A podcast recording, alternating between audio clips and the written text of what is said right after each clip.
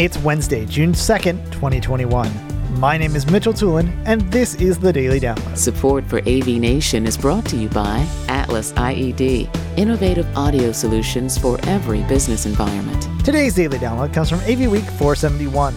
Tim Albright is joined by George Tucker, Corey Schaefer, and Julio Carrasco talking about MGM's Work from Vegas package.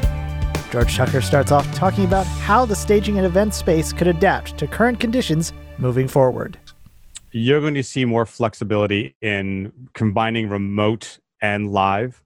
Okay. So you have core people coming in to attend in an open space that's provided for and follows the rules, as well as supplementing that with experiential remote. So things that engage you more than just, say, a webinar or PowerPoints or things like that.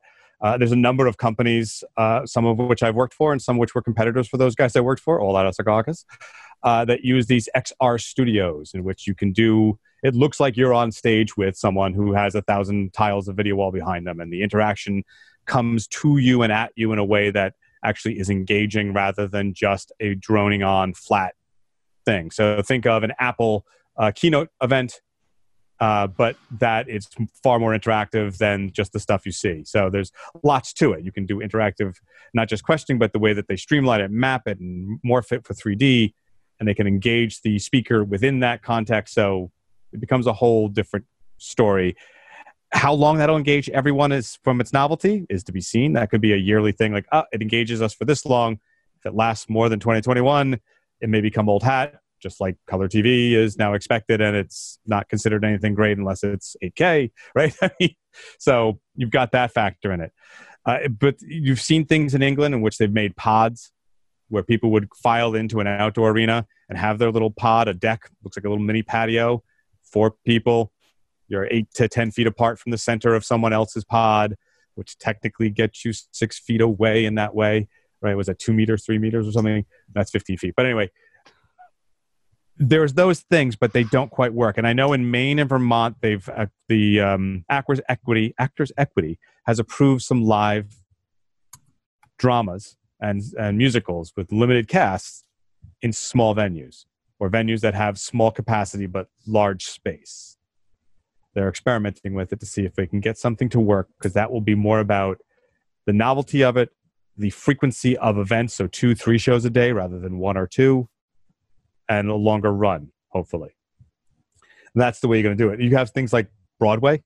We're not going to see anything till at least March, April, uh, if we can see that. And I'll be frank with you, I think a lot of the the subtext conversation among the unions is that you will not see anything major and new until 25. Oh, because of look, you got financing, you got actors, you got people who've left the city or the state because they've gone back home or decided to do something. It's a buildup. And you can't even, you know, it, it takes a long time to put on those things. Corporate events you might see more often, but are you going to take the liability as a corporate employer to getting people sick until you know that there's a way to solve it.